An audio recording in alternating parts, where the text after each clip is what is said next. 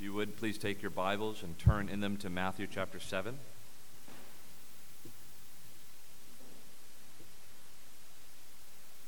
To Matthew's Gospel, chapter 7.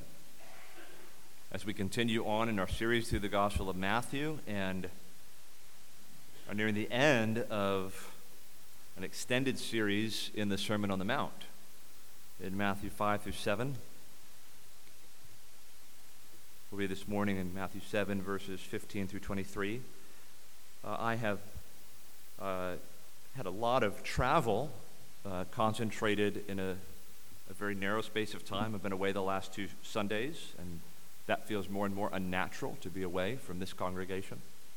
And um, I don't know about you, I, I think um, often uh, I can become discouraged or disillusioned by so much in the Christian church uh, globally, in our own nation. Uh, so much that seems superficial and that seems shallow and even nominal. Uh, I had uh, that sense of discouragement rebuked over the last couple of weeks, uh, having the opportunity, even the privilege of being away uh, with three or four or five different church groups. My wife and I well, I was with a group of young men two weeks ago at the Capitol Hill Baptist Church in Washington, D.C., worshiping with those brothers and sisters up there. My wife and I were able to be in Weymouth, Massachusetts with Dave and Stacy Como and their church there. Uh, the work there appears to be thriving, very encouraged by what God is doing there. Uh, just a few days ago, I was with uh, Christ Covenant Church in Raleigh at a men's conference. I was with what I hope will be a new church plant in Chapel Hill, North Carolina, yesterday uh, with Bobby Jamieson, known to some of you. He's coming a little bit later on this year uh, to preach for us. We hope to support that work. Somewhere in there, I was in Alabama with a, a church there as well in the Huntsville, Decatur area. And it was so good for my soul to see God's people, ordinary people, living faithfully, on mission, uh, seeking to spread the gospel in these different communities. God is at work everywhere, uh, and his people are found everywhere. And I just want to encourage our congregation against the backdrop of what might be sometimes discouraging expressions of Christianity, even our own town, our own context. God is working in His church and building His church, and there are faithful believers all over the world and all over these various places across our nation, and I bless God for that. Over this morning in Matthew 7, verses 15 through 23. Please follow along as I read. Beware of false prophets who come to you in sheep's clothing, but inwardly are ravenous wolves. You will recognize them by their fruits. Are grapes gathered from thorn bushes, or figs from thistles? So every healthy tree bears good fruit, but the diseased tree bears bad fruit. A healthy tree cannot bear bad fruit, nor can a diseased tree bear good fruit. Every tree that does not bear good fruit is cut down and thrown into the fire. Thus you will recognize them by their fruits. Verse 21. Not everyone who says to me, Lord, Lord, will enter the kingdom of heaven, but the one who does the will of my Father who is in heaven. On that day, many will say to me, Lord, Lord, did we not prophesy in your name and cast out demons in your name and do many mighty works in your name? And then I will declare to them, I never knew you. Depart from me, you workers of lawlessness. Let's pray together once more before considering the word.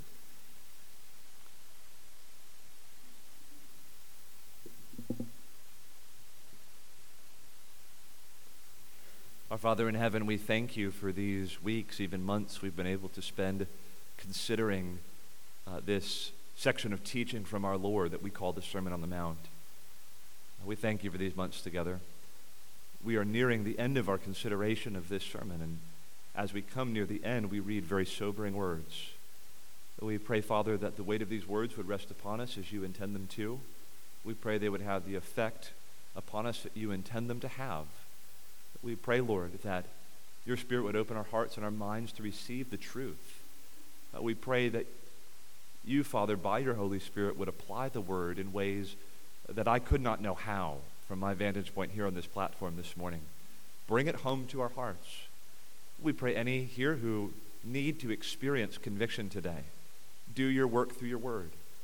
For those who need to experience comfort and encouragement, we pray that they would find it even in this passage and in our observance of communion after the sermon.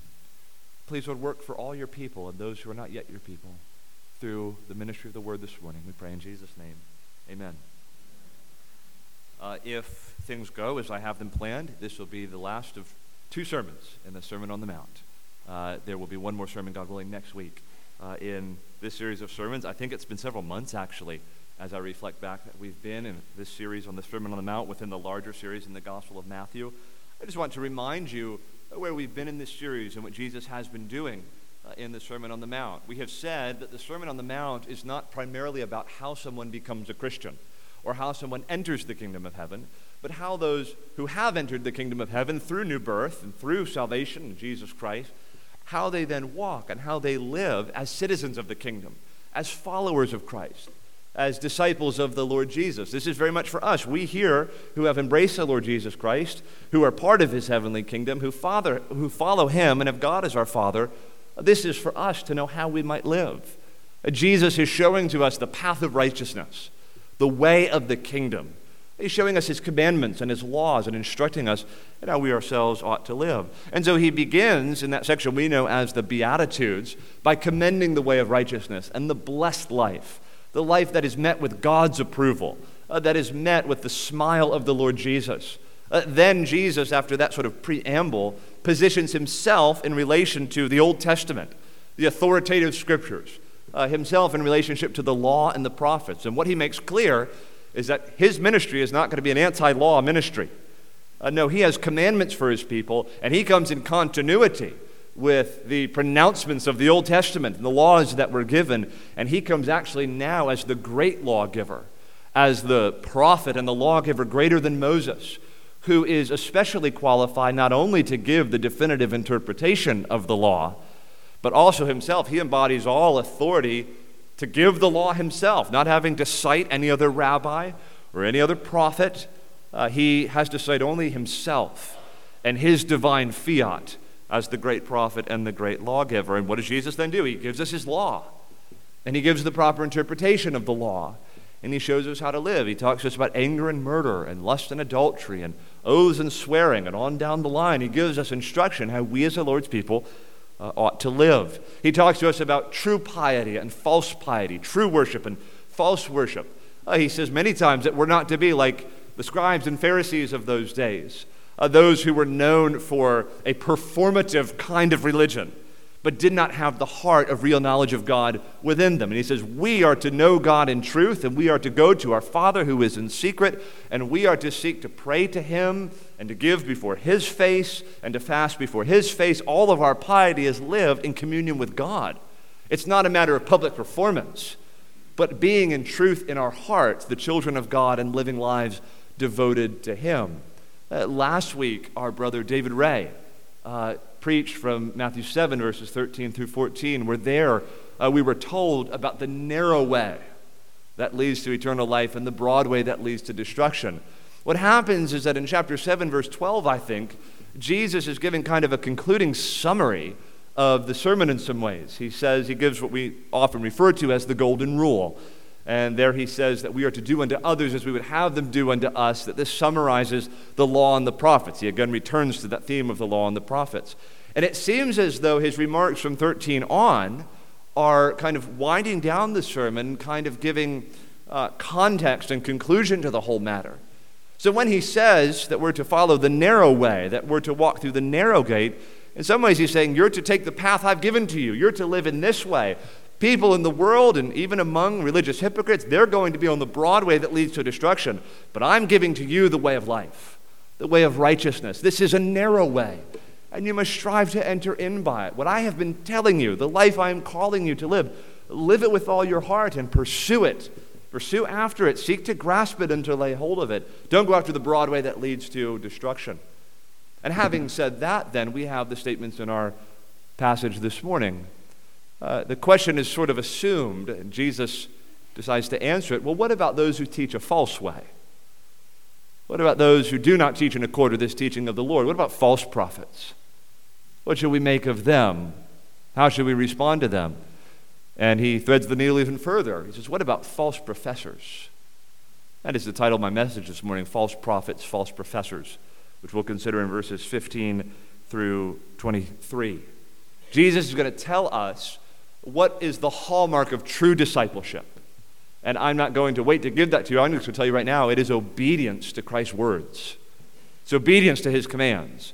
Obedience as it's been outlined in this Sermon on the Mount. What we're going to see is the false prophets, they themselves are not obedient and they don't teach people the path of righteousness in the narrow way. And false professors, those who profess to have a connection to the Lord, do not walk in that way. That's kind of a summary of the message this morning. Let's consider under two main headings Jesus' words regarding false prophets and Jesus' words regarding false professors. Consider with me first Jesus' words regarding false prophets. Now look with me at verse 15. Matthew 7, verse 15. Jesus' words regarding false prophets. Jesus says, Beware of false prophets who come to you in sheep's clothing, but inwardly are ravenous wolves. You will recognize them by their fruits. Are grapes gathered from thorn bushes or figs from thistles? So every healthy tree bears good fruit, but the diseased tree bears bad fruit. A healthy tree cannot bear bad fruit, nor can a diseased tree bear good fruit. Every tree that does not bear good fruit is cut down and thrown into the fire. Thus, you will recognize them, the false prophets, by their fruits. I'd like you to observe just three things in these verses. First of all, observe the command itself in this passage. The command is what? To beware. To beware. Uh, children here this morning, I wonder if you've ever seen this in your neighborhood. We have this, uh, our next door neighbor has a sign on their fence that says, Beware of the dog. Uh, why do they put that sign up there? Well, it's meant to be a warning to people who would intrude or burglars who might hop over the fence that there's a dog in this yard, and if you're not careful, he's going to attack you. Beware of the dog, right? This is the verb that's used here beware. Be on alert for, take care of, look out for. Beware false prophets. Who are the false prophets? False prophets would have been those who claimed to represent God to the people and those who profess to speak for him and to represent his will to the covenant community. There were many false prophets in the Old Testament. At times, the Lord expressly rebukes them. There were false prophets in Jesus' day. And I think we can say there are false prophets still today. Now, I don't believe when we hear Jesus say, Beware of the false prophets, we should immediately think in our minds of you know, preachers today who are just not that good at preaching, or preachers today who get some things wrong, nor should we even think, in the first instance at least, of kind of contemporary preachers at all. Uh, Jesus is thinking about those who profess to be prophets, to have direct contact with God, to represent Him to the people, and to speak in His stead. Now, that said, I do think in a broader sense we can apply Jesus' words here about the false prophets to what we might call false teachers today. Uh, those who may not make all the same claims as some of the false prophets in Jesus' day, but nonetheless are ravenous wolves and misrepresent the truth of God's word. So I think it's legitimate to apply the text to false teachers as we think of them today. Now, shortly we'll see how to discern who the false prophets are. It's going to be by their fruits. But I want to emphasize here in the front end, it's important to recognize it's not their fruits that make them false prophets. It's their fruits that prove indicate that they are false prophets, but it's not their fruits that make them false prophets in the first place. Rather, they are false prophets because of what they actually teach. It could be in their interpretation of prior revelation. There might have been false prophets in Jesus' day misrepresenting the Old Testament scriptures and uh, falsely representing what God had said. Or it could be in their false claim to provide new revelation outside of what the scriptures teach. What makes them false is their misrepresentation or their distortion of the truth. And chiefly in the context of this Sermon on the Mount and the words of Jesus in this sermon, what makes them false is that they don't teach the true way of the kingdom. They don't, treat the true, they don't teach the true way of righteousness as Jesus is teaching it from this text. They're not teaching the narrow way. The false prophets are preachers of the broad way that leads to destruction or preachers of a kind of Old Testament formalism or legalism devoid of love and faith and regeneration and any power. They are not teachers of the blessed way, the narrow way, the way as it's taught in Jesus. All those who are true prophets of God, both past and present, will teach in conformity with what the great prophet Jesus Christ has taught us about the kingdom of God in this sermon. It's one of the ways you can tell who a true prophet or a true preacher is. He prophesies, preaches in accord with what Jesus himself has told us. So these are the false prophets, those who claim to represent God and who fail to teach in line with Jesus' teaching about the kingdom. And Jesus says to his disciples, What? Beware. Look out for them.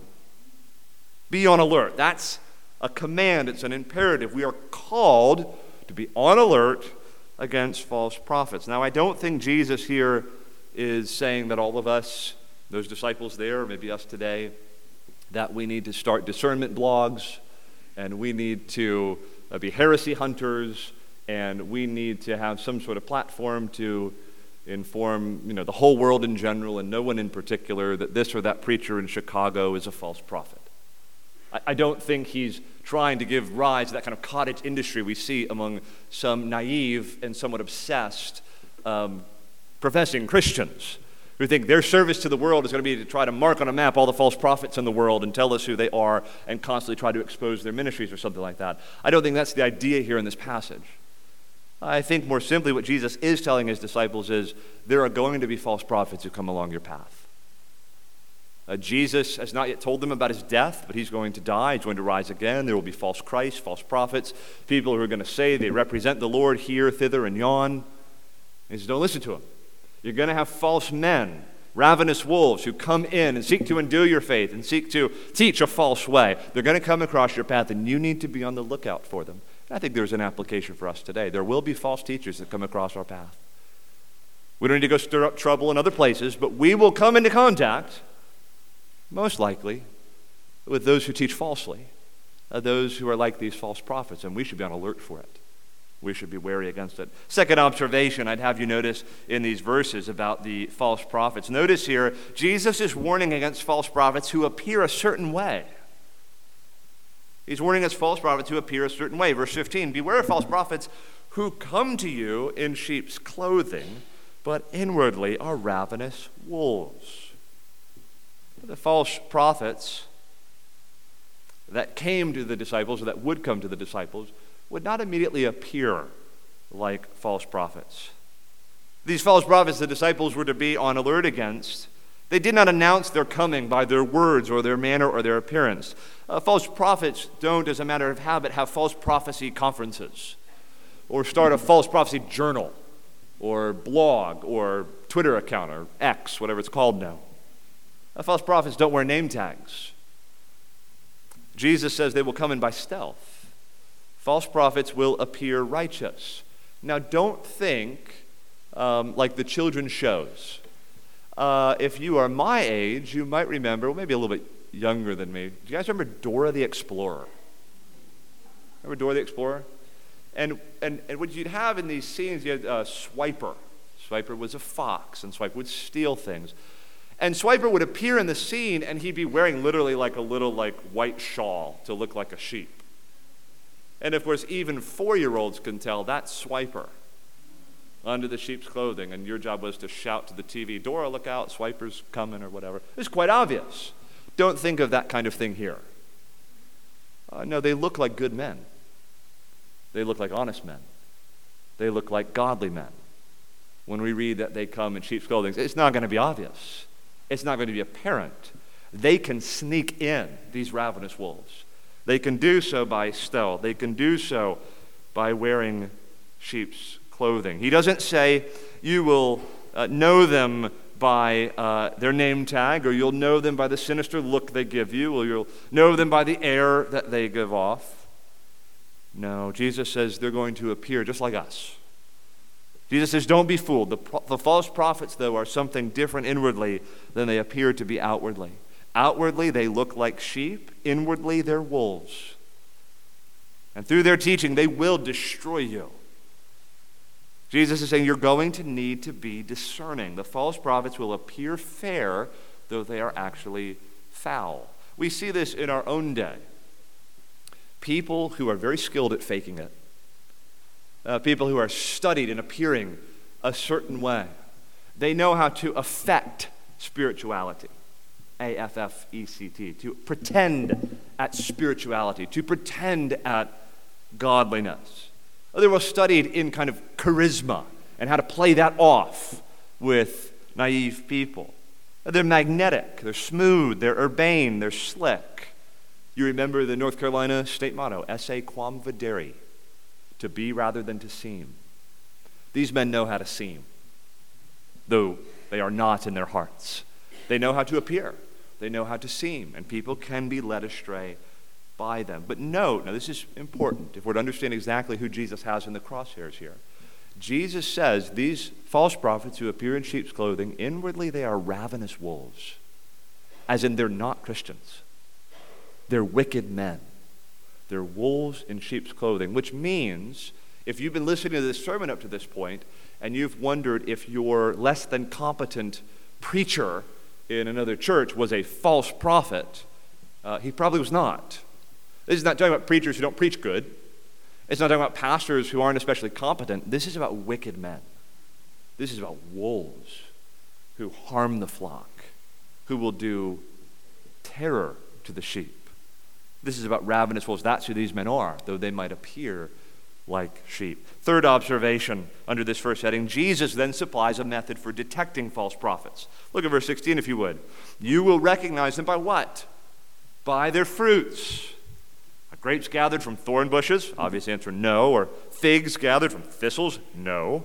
So every healthy tree bears good fruit, but the diseased tree bears bad fruit. A healthy tree cannot bear bad fruit, nor can a diseased tree bear good fruit. Every tree that does not bear good fruit is cut down and thrown into the fire. I think a cryptic reference to hell there. Thus you will recognize them by their fruits. He doesn't say you will know them by the way they give you the side glance. He doesn't say you'll know them by the air of craftiness they give off. You won't know them by their evident malice that's just sort of obvious and why can't everybody else see it? You won't know them by the way they announce their false motives or their erroneous teaching. No, you're going to have to stare at them for a little while. You have to pay attention. You're going to have to look closely. You'll have to look at more than just the presentation on the stage. It won't be their appearance that tips you off. Jesus says, You will know them by the fruit they bear. What kind of fruit is growing on this tree? And we know, of course, fruit takes time to grow. Some of you know that painfully. You've been trying to grow fruit in the tree in your yard or on a bush or something like that, and it's not growing. It takes forever to grow, right? Fruit takes time to manifest. You're going to have to watch, you're going to have to pay attention, you're going to have to inspect and investigate before the fruit is going to manifest itself. It's going to take time to discern who the false prophets are. Jesus says, You will know them by the fruit they bear. It will be the fruit, not the first impression. It will be what you see in them and what you see in their ministry upon closer inspection over time. Now, what fruit are you looking for?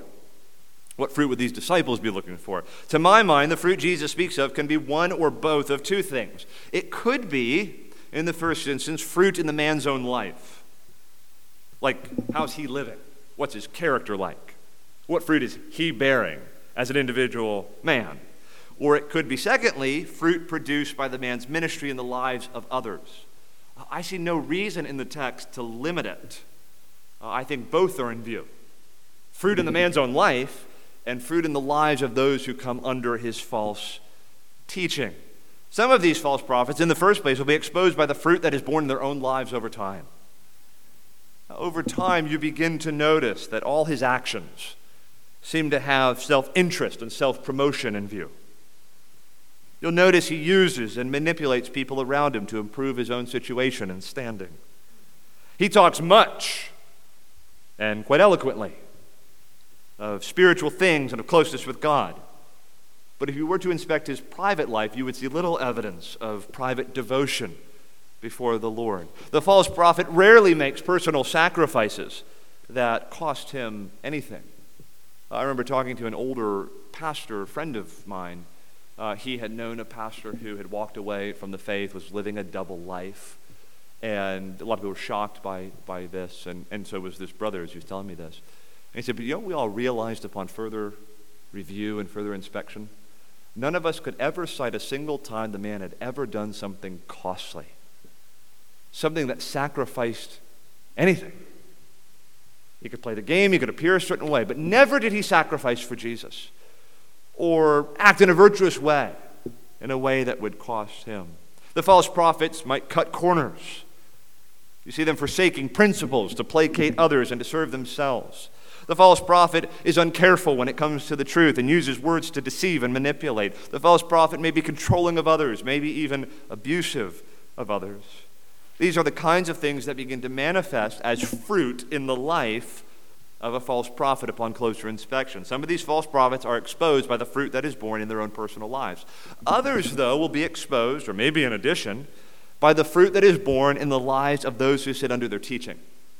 What sort of fruit is born under the man's ministry, under the false prophet's ministry? The false prophet's teaching will begin to shape an unhealthy culture. His teaching maybe invite sycophantic devotion to himself rather than pure hearted obedience to God. In some cases, a cult of personality will grow up around the false teacher. In others, a carnal and worldly and lawless atmosphere will emerge. In others, still, a spiritual pride and self righteousness and legalism will mark the church or the movement.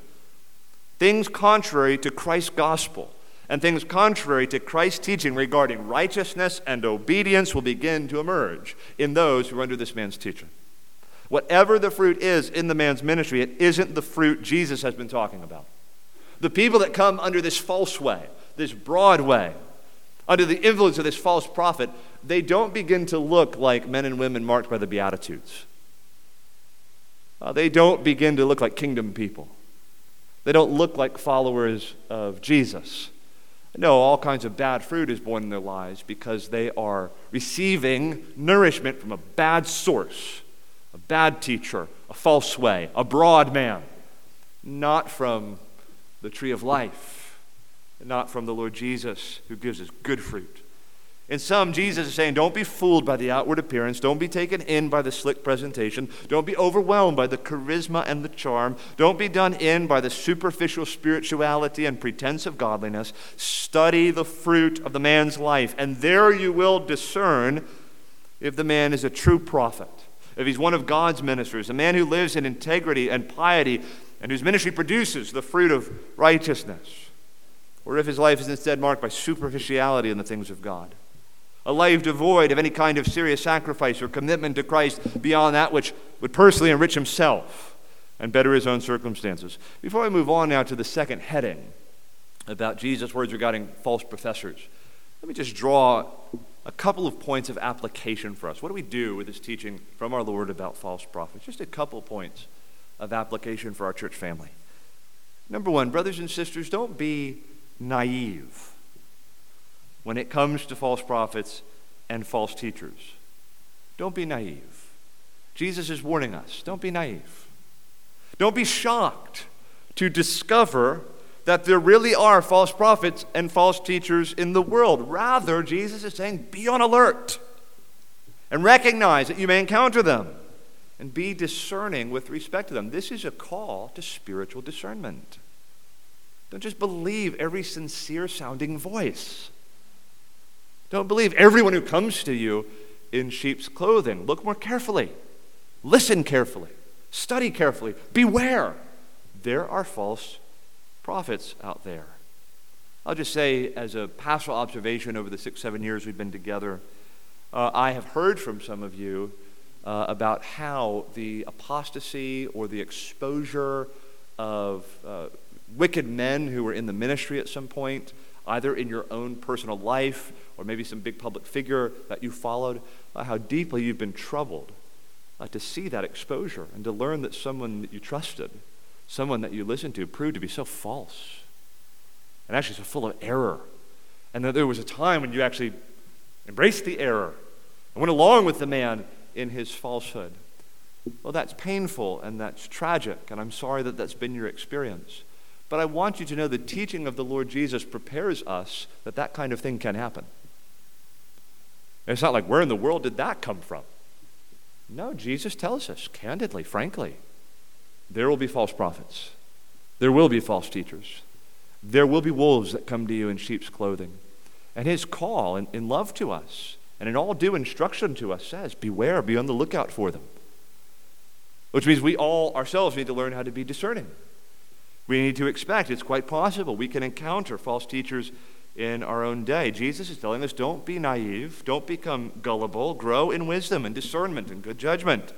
Learn the way of Jesus so thoroughly in the Word itself, and bring yourself under sound teaching such that you will be able to discern truth from error when it comes. Uh, they say the best way, you know, like when you go to the, is it the bank or the store, and you give them maybe a $100 bill, and they have a way of looking up at it at the light to kind of discern if it's a true bill. They say, apparently, if you want to know what a false bill looks like, you study a true bill over and over and over and over and over again. And that's how you know what a forgery looks like. It's like that with the Christian gospel. It's like that with the teaching of Jesus. Those who study the commands of our Lord, who know the Sermon on the Mount, who are familiar with the voice of the Good Shepherd, true prophet, the great high priest, the Lord, they won't easily go astray. They'll be so well versed in the real thing, they will become discerning. We must all see in this command from our Lord the need to become mature in our thinking and discerning in our judgment. And if I may, just as a point of pastoral privilege, exhort the sisters among us at this point. Uh, I don't know that I need to give this exhortation, but I have been in certain Christian communities at times where I've heard sort of this kind of thing stated from a sister in Christ. Well, I don't really, I don't really do the Bible study, or I don't, I don't really look into the theology. That's kind of my husband's job. He keeps us on the straight and narrow. No. Sisters, the commands to be discerning, the commands to be mature, uh, the commands to walk in the right way, and to discern falsehood from error, those commands are not given just to heads of households or to men or something like that. They're given to all of God's people. You yourself, sisters, you must be developing spiritual discernment that you might not be done in. Uh, Paul warns about how uh, there were women who were frivolous and who were foolish and were easily made prey for false teachers who were led astray. Don't be like that. Don't allow yourself to become gullible. Too many of God's people are gullible in our day. With God's help, through careful attention to His Word, through growth in the faith, purpose, I'm not going to allow myself to become a gullible Christian. I will know the truth and discern the truth and live in light of the truth. I will learn to detect error. The goal here, brothers and sisters, is to train your spiritual olfactory nerves to smell out a rat, to smell out a wolf, to smell out error. And you develop those nerves, you develop those instincts by studying the truth. Second point of application, very briefly judge public teachers by the fruit of their lives and the fruit their ministries produce. It's not wrong to do that. Jesus is telling us to do that. You can make a judgment on a man's ministry based on the fruit in his life and the fruit that his ministry produces. Do not judge him by his dress. Do not judge him by his accent. Don't just judge him by whether or not he's handsome or sweet or charming or magnetic or charismatic or has an impressive educational background. Judge him on substance. Judge him on what he teaches. Judge him on the fruit that his life and ministry bears. These things will prove whether or not his ministry is truly of God, is truly of substance, or if it is false and suitable only to be cut down and thrown into the fire. This is a word for our generation, brothers and sisters. We are way too easily impressed with charisma, way too easily impressed with a guy who is loquacious and slick and knows how to put it together. We are a superficial generation. We need to become discerning. We should not be done in. I know that so, some of you listen to, uh, there was a podcast called The Rise and Fall of Mars Hill. Mars Hill was this church out in the Pacific Northwest, led by a man named Mark Driscoll, who was a bit of a train wreck, that guy. And um, the podcast, I listened to all of it, uh, goes after Mark Driscoll as just this terrible guy. Maybe that's true. I do want to ask, though, what were the people doing? In, in our church, the elders are responsible to recommend elder candidates to you. I need to kind of use this language, but you recognize you create the market for the teaching in this church. Do you want the Bible? Do you want the truth? Do you want the Sermon on the Mount? Do you want the way of the kingdom? And will you demand nothing less? Require that of those who would fill this pulpit. By my best judgment, none of your elders are false prophets or false teachers. But false prophets do come in. Will the people be discerning? Will they know how to smell out error? What Jesus is telling us here, we should take this to heart. I'm to beware. I'm to be on alert. I'm to study the fruit of men's ministries and discern is this the real thing? Does he teach as Jesus would teach me? All right, second main heading Jesus' words regarding false professors. I'll be a little shorter here. Jesus' words regarding false professors. Now, these are among, in my opinion, some of the most sobering words in all the Bible. And I don't want to do anything to detract from the sobriety we ought to feel as we hear these words. Jesus now threading the needle further. What about not just false prophets? Uh, what about the other side of the equation? What about false professors? Not everyone who says to me, Lord, Lord, I think that is they're, they're identifying the Lord. I'm with the Lord. I know the Lord. Not everyone who says to me, Lord, Lord, will enter the kingdom of heaven, but the one who does the will of my Father who is in heaven. On that day, many will say to me, Lord, Lord, did we not prophesy in your name, cast out demons in your name, and do many mighty works in your name? And then I will declare to them, I never knew you. Depart from me, you workers of lawlessness. Again, three observations, more briefly. Number one, just appreciate there is such a thing as a false professor and a false disciple. There is such a thing as a false professor and a false disciple. Friends, the Bible again and again and again presents us with the reality that numerous people who profess to be Christians really are not Christians at all. If you teach that there are false professors, in fact, many of them, Many people profess to follow Christ and are not Christians. You're not some kind of narrow minded or judgmental bigot who is pronouncing dictums over men's hearts. You're just acknowledging the plain teaching of God's word. Jesus has warned us in all candor. There will be many, many who make a pretense at a relationship with me who never knew me and whom I never knew. Professing with your mouth, at least in our context, that you are a Christian is a very easy thing to do. It really costs you almost nothing. It's not especially costly to say, sure, I'm a Christian. I'll be a church member. I'll walk the aisle. Sign up for the thing. I'm, I'm a Christian. Sure. Lots of people do it who have no real saving attachment to Christ and no real intention of following his commands at all. So I just want to say, as a matter of observation based on this text, we should all have a category, at least, for a false professor. People who say they are Christians, who really themselves are not. This is one of the reasons why, friends, we should be careful not to affirm every seemingly sincere profession of faith immediately and just give total, absolute assurance. Huh, you say you're a Christian? Great. Join the church today. Sign the book. You're in. You know, the, the culture that very quickly, oh, we had 27 decisions today, now written in the Lamb's Book of Life. You don't know that. Lots of people are going to say they're Christians and in the heat of the moment get excited and do something. And does it mean that they're Christians? Think of the parable of the soils. Only one of those soils was good soil. A couple of other ones that kind of sprung up for a time and there was excitement and there was enthusiasm and looked promising. And then one case, the cares of the world choked them out, and then the other one, it was other things, and it proved not to be the real deal. Again, you're not narrow minded if you just acknowledge there's a category in the Bible for a false professor. And we're not just going to immediately affirm everyone who might acknowledge that they are a Christian. Time will tell. A fruit will be born.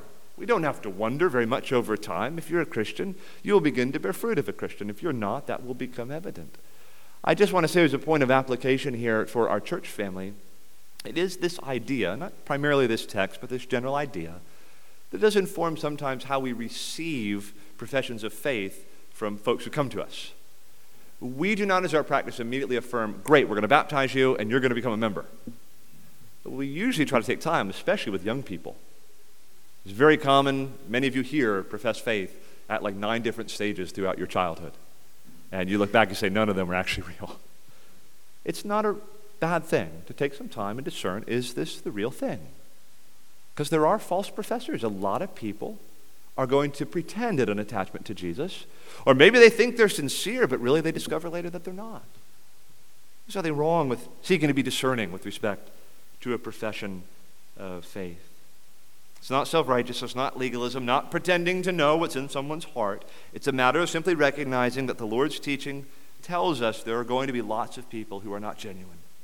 Jesus is telling us that we should expect to find, both in this life and in the life to come, that many who identify with Jesus do not actually know him at all. And for many people, it's all been a pretense. And maybe they've even deluded themselves into some kind of security that they have no right to. Moreover, the fact that there is such a thing as a false professor should lead us all to examine ourselves. Even as I say that, I recognize there are some sensitive consciences. You don't need to say much at all. They can talk themselves out very quickly, talk themselves out of being a Christian. I mean, the evidence file of things against me is always going to be so great, right? And there are some people who need to really be encouraged. No, brother, sister, I see fruit in you. I see obedience to Jesus. I see the fruits of the Spirit. I see that you're living in accord with His teaching. I see love for the Lord's people, love for His church. And I recognize that some people do not need to be encouraged toward looking at how they live in order to discern whether or not they're Christians, at least not in the moment. But I think the danger is far on the other side. I think our culture is basically allergic to serious spiritual introspection. Uh, we just do not cultivate much conversation in our inner world and discernment of our actual motives an analysis of our actual life. I don't think it's wrong, brothers and sisters, based on this text, to look inward and to say, Am I a faker? We're going to see in a minute, you don't have to be really left in doubt about that. There's ways that can be discerned. And I trust and hope for most of us will say, No, I, I think I really do love Christ. I think I really am following him. I'm not living in lawlessness. I want to live in righteousness, and I'm seeking to follow the narrow way. Oh, that will be the verdict for all those who are true Christians. But it's not a bad thing, as some of our brethren have done in this church. At some point, a text like this came to them, and they realized, you know what, I have been pretending. I'm not living like a Christian. And it was the means through which they were awakened and enlightened, and they were saved. The real thing actually did take place in them. And all the faking before was washed away in true and genuine and real Christianity. No, wait, we should examine ourselves. It's not antithetical to gospel Christianity to examine our own hearts, and I think this text can function as a cause to self examination. All right, second observation. Again, I'll move more quickly. False professors are exposed, note this, not chiefly by what they say, but by what they do or don't do. False professors are exposed not chiefly by what they say, like, I'm a Christian. In Christ alone my hope is found. Raising their hands in worship, wearing their Sunday best, going to the Christian group on Sunday night. False professors are exposed not chiefly by what they say, but by what they do or don't do. Look at verse 21. Not everyone who says to me, Lord, Lord, will enter the kingdom of heaven, but the one who does the will of my Father who is in heaven. Verse 23 And then I will declare to them, false professors, I never knew you. Depart from me. What? You workers of lawlessness. Lawless people, not genuine followers of Christ. Those who do the will of my Father in heaven, oh, they are, they are the ones who I know. What is the truest, clearest sign that one is a Christian? It is not what one says, it's not if he professes to be a Christian. It's not that someone participates in seemingly spiritual communities or events. It's not that one is highly public about their attachment to Jesus. No, the truest, clearest proof that one is a Christian, a follower of Christ, is obedience to the will of Jesus. How do you know whether or not someone is a Christian? The simplest way is to examine their lives. Do they, over the long haul, make it their pattern and practice to obey Jesus' commands? Or do they, over time, make it their pattern and practice to ignore, evade, and disobey Jesus' commands? Not perfect obedience, but they're seeking to follow in His way. They're seeking to walk in repentance. They're seeking to walk in the righteous path, not living in lawlessness and rebellion and disobedience to the Lord Jesus. Jesus is saying it plainly here if you don't obey me, make it your practice to do my will, to follow in my commands, you are not my disciple. My disciples will be known by their obedience. Uh, in the upper room in John's gospel, Jesus will say, If you love me, keep my commandments. In other words, commandment keeping will flow out of genuine love for the Lord Jesus, not as the root, but the fruit. Obedience doesn't get us into the kingdom. But if we are born again and are members of the kingdom, we will obey the Lord who we profess to love.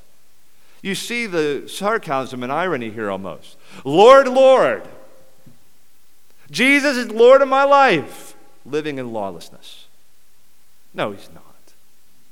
You're a faker, you're a pretender. Don't call Jesus Lord if you are a lawless man, an immoral woman. You're not living according to his commands. No, no, but those who can truly make a claim to know Jesus, the Lord, are those who are doing his will, living and keeping with his commands as those who through faith have been saved and have trusted in Jesus Christ. We should all settle this in our minds. A true profession of faith is vindicated by a life lived in obedience to Jesus. Friends, Jesus is saying who we are and what we are will be revealed. Maybe not in this life. The revelation and exposure here happens at the last day. There you might have faked out everybody, done a successful juke move around your parents and your friends and other Christian people. You can't juke Jesus. You can't fake before him. He sees the heart. He knows who we are. We can't pull the wool over his eyes. It will be exposed on the last day. Were we those who, by faith and joyful love for our Lord, obeyed his commands? Or were we those who lived our lives in lawlessness and disobedience? A third and final observation. Well, I've already sort of gone to this point, led to this point. False professors will be finally exposed and will be finally judged. Verse 22 On that day, many will say to me, Lord, Lord, did we not prophesy in your name and cast out demons in your name and do many mighty works in your name? By the way, I think that they really did do those things. I think they uh, prophesied in Jesus' name, they professed to cast out demons and do these spiritual wonders and things like that. Jesus isn't impressed with that. Did you obey me? Did you follow my will? And he says, verse 23, and then I will declare to them, I never knew you. Depart from me, you workers of lawlessness. How terrifying.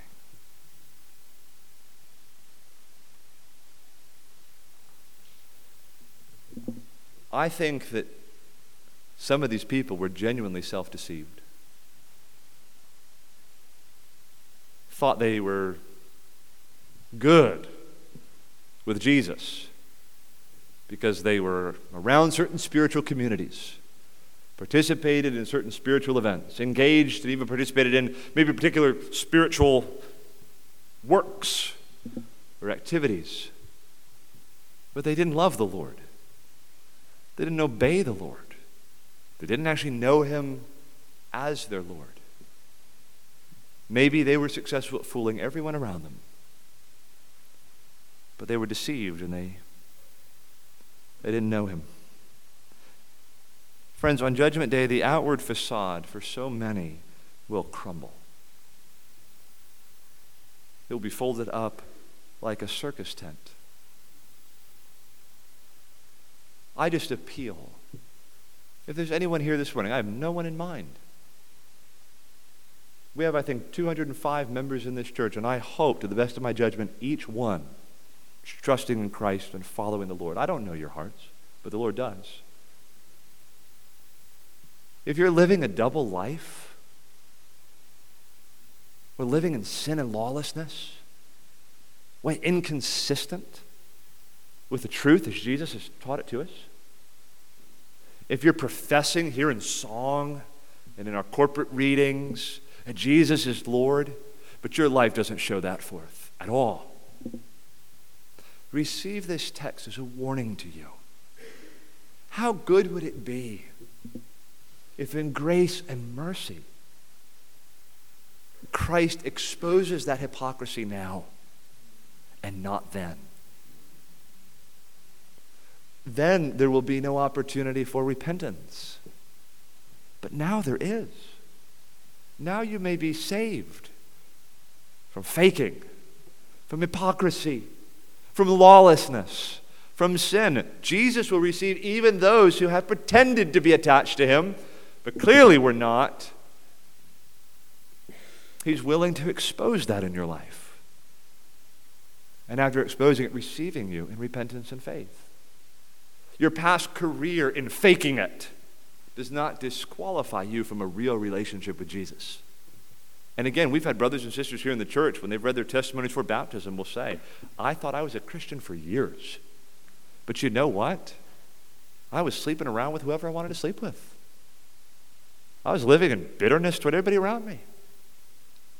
I was high on my own supply, living for my ego and my pride. I didn't know the Lord. And at some point, that was exposed. And I came to know him for real in all of his love for sinners, in all of his mighty lordship, in all of his sweet teaching. I was taught the way. Then I was saved from my sins, and I became a real follower of Jesus. Oh, my friend, if you've been faking it, come to Jesus this morning. Embrace him. Embrace the conviction this passage brings. And just tell him, I want a real relationship with you. No more faking, no more pretending, no more seeming. I want to be the real thing. I want to know you. I want to be honest with you. I want to repent to you. I want to walk by faith as your disciple. Let's pray together.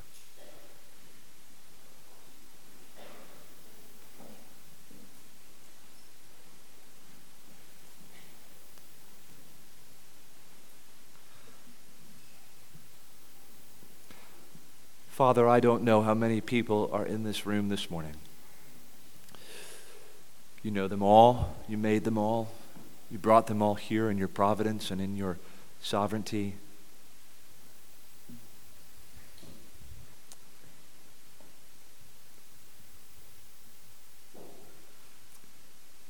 Lord, we pray that no one here would ever hear these words from the Lord Jesus.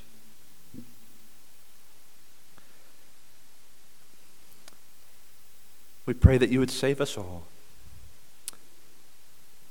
We pray that we would know you for real, that each one would walk in true repentance, in real faith, that they would know you, your Son, the Lord Jesus.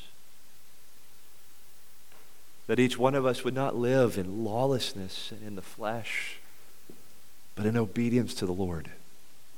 That we all walk with Him in truth and know something of deep, authentic, abiding experience of real relationship with the Lord Jesus. Save our souls. Help us to walk in the narrow way. Help us to live as citizens of your kingdom. Help us to know the blessed path, the path of righteousness, the path of salvation that leads to everlasting life. Do this for us, each one, we pray. In Jesus' name, amen.